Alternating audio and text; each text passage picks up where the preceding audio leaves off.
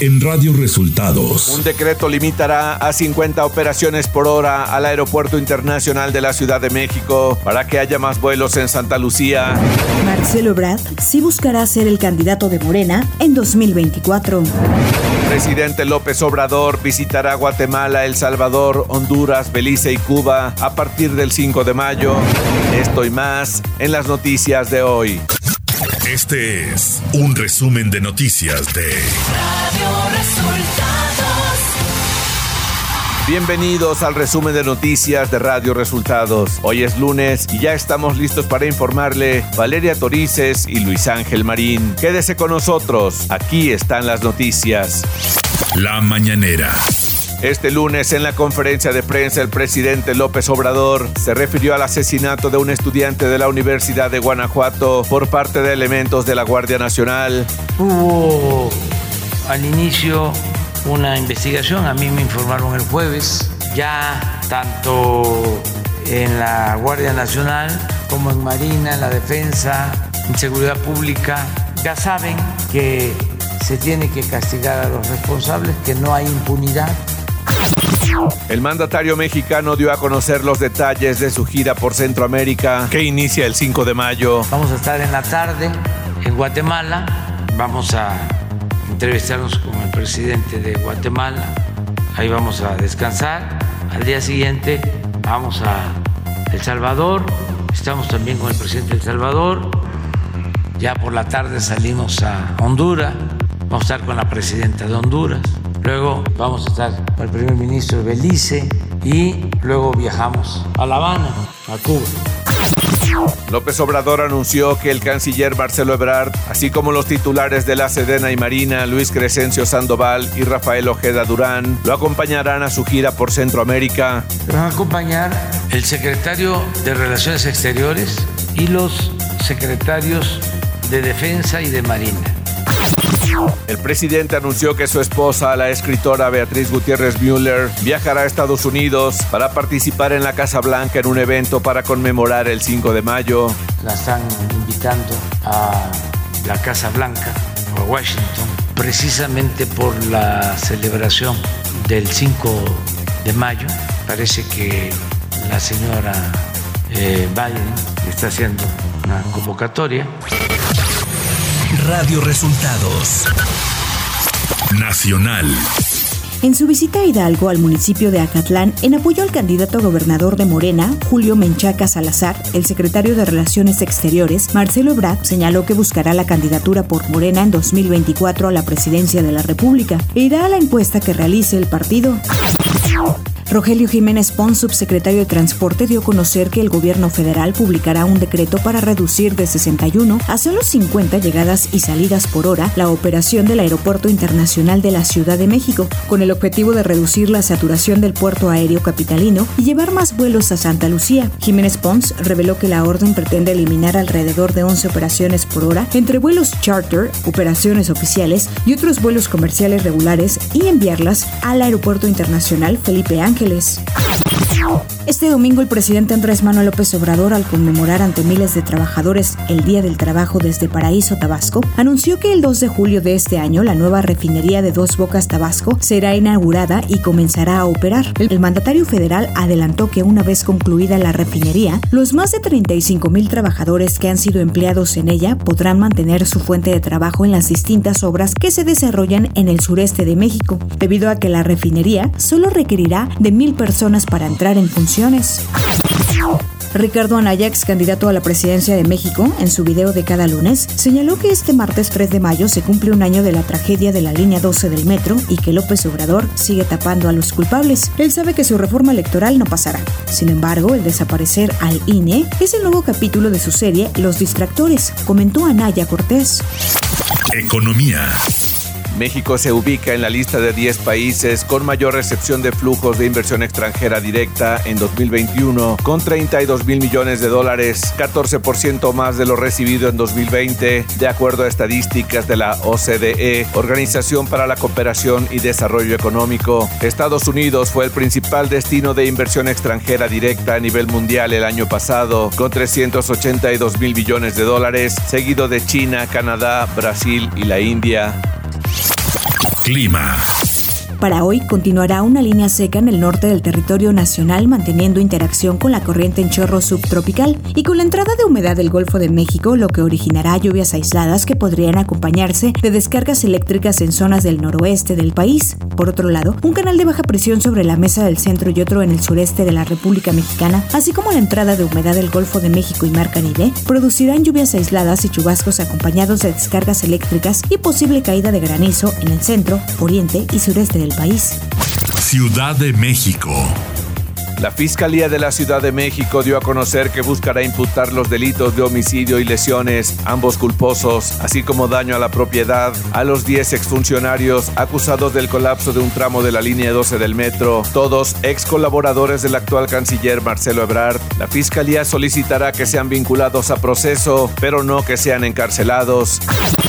Por su parte, el coordinador de los diputados del PAN en el Congreso Capitalino, Christian von Roerich, y el presidente del PAN en la Ciudad de México, Andrés Ataide, dijeron desde Tláhuac que no dejarán de pugnar por la justicia para las víctimas mortales del accidente de la línea 12 del metro, así como el castigo administrativo y penal en contra de los funcionarios de Morena responsables por esta tragedia que cumplirá un año este martes. Información de los estados. El juez de la Sala 2 del Centro de Justicia Penal Federal de Guanajuato aceptó la petición de la Fiscalía General de la República para imponer medida cautelar de prisión preventiva oficiosa a Ángel N., un segundo elemento de la Guardia Nacional, a quien resolverán su situación jurídica este viernes por ser el presunto autor material del asesinato del estudiante de la Universidad de Guanajuato, Ángel Yael, por lo que el oficial permanecerá los siguientes días recluido en el penal de Puentecillas del municipio de Guanajuato. El rector de la Universidad de Guanajuato, Luis Felipe Guerrero, se manifestó por la liberación del primer elemento de la Guardia Nacional, señalado como probable autor de la activación de su arma y señalado por el asesinato de Ángel Yael, estudiante de agronomía. El rector de la universidad acusó que la imputación no coincide con lo informado por la Guardia Nacional en el caso e insistió que es factible que haya más elementos involucrados en lo ocurrido. Por su parte, la Comisión Ejecutiva de Atención a Víctimas dio a conocer que asumirá con toda firmeza la representación de las víctimas en el marco de sus atribuciones, la representación de los afectados o sus familiares con relación a los hechos en los que perdió la vida el estudiante de la Universidad de Guanajuato, Ángel Yael, por disparos de un elemento de la Guardia Nacional. La Subsecretaría de Derechos Humanos, Población y Migración de la Secretaría de Gobernación agregó que impugnará toda resolución que vaya en detrimento de sus derechos humanos Después de que el sábado pasado se dio a conocer una serie de grabaciones donde se puede apreciar un auto y una persona abordando el mismo, Griselda Núñez Espinosa, vocera del caso de Bani Escobar y fiscal especializada en feminicidios y delitos contra las mujeres, informó en conferencia de prensa que las personas identificadas en el auto en las grabaciones del motel ya fueron entrevistadas e investigadas, incluido el taxista. El ex gobernador de Nuevo León, Jaime Rodríguez Calderón, obtuvo un amparo para ser llevado a un hospital para valorar su situación física que se ha agravado desde el pasado 19 de marzo, informó su equipo de abogados. Los representantes legales del exmandatario dijeron que el juez federal autorizó el traslado urgente del Bronco para revisar su situación médica, toda vez que las autoridades estatales han sido omisas sobre la necesidad de revisar su salud. Radio Resultados Internacional.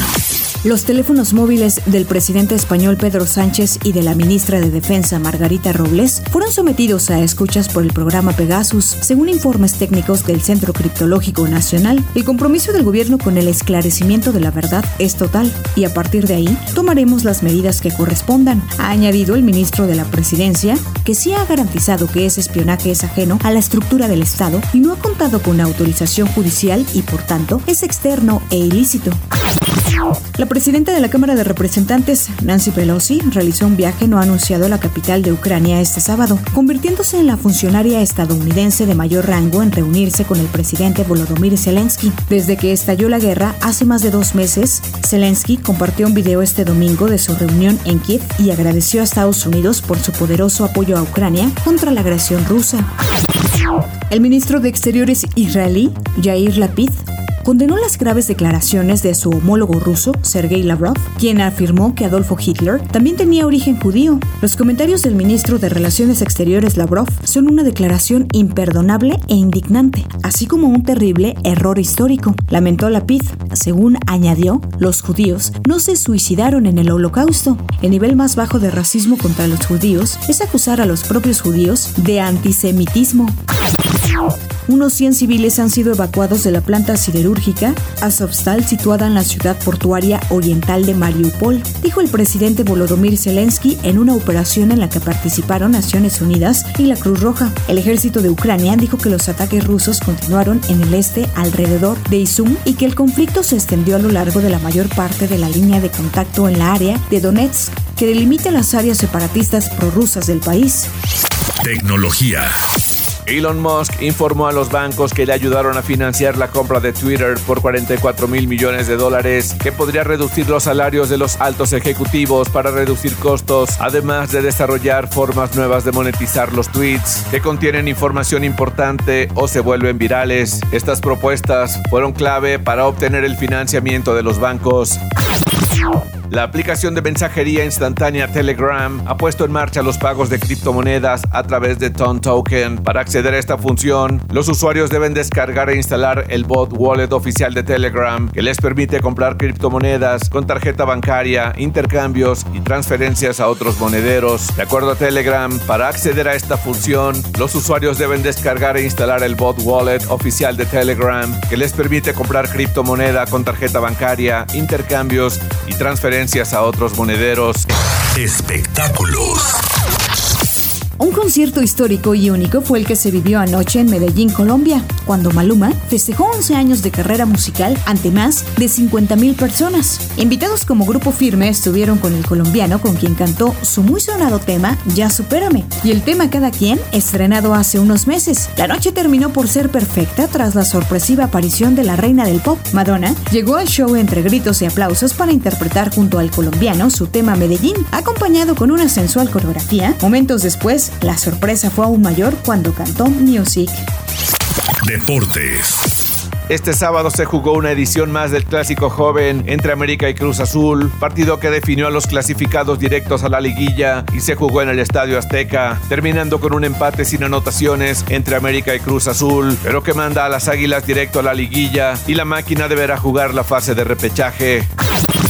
Y al terminar la fase regular del torneo Grita México Clausura 2022, quedaron definidos los 12 equipos que pelearán por el título de la Liga MX. Pachuca, Tigres, Atlas y América consiguieron su boleto directo y el repechaje lo jugarán Puebla contra Mazatlán, Chivas enfrentando a Pumas, Monterrey frente a Atlético San Luis y Cruz Azul se medirá ante el Necaxa.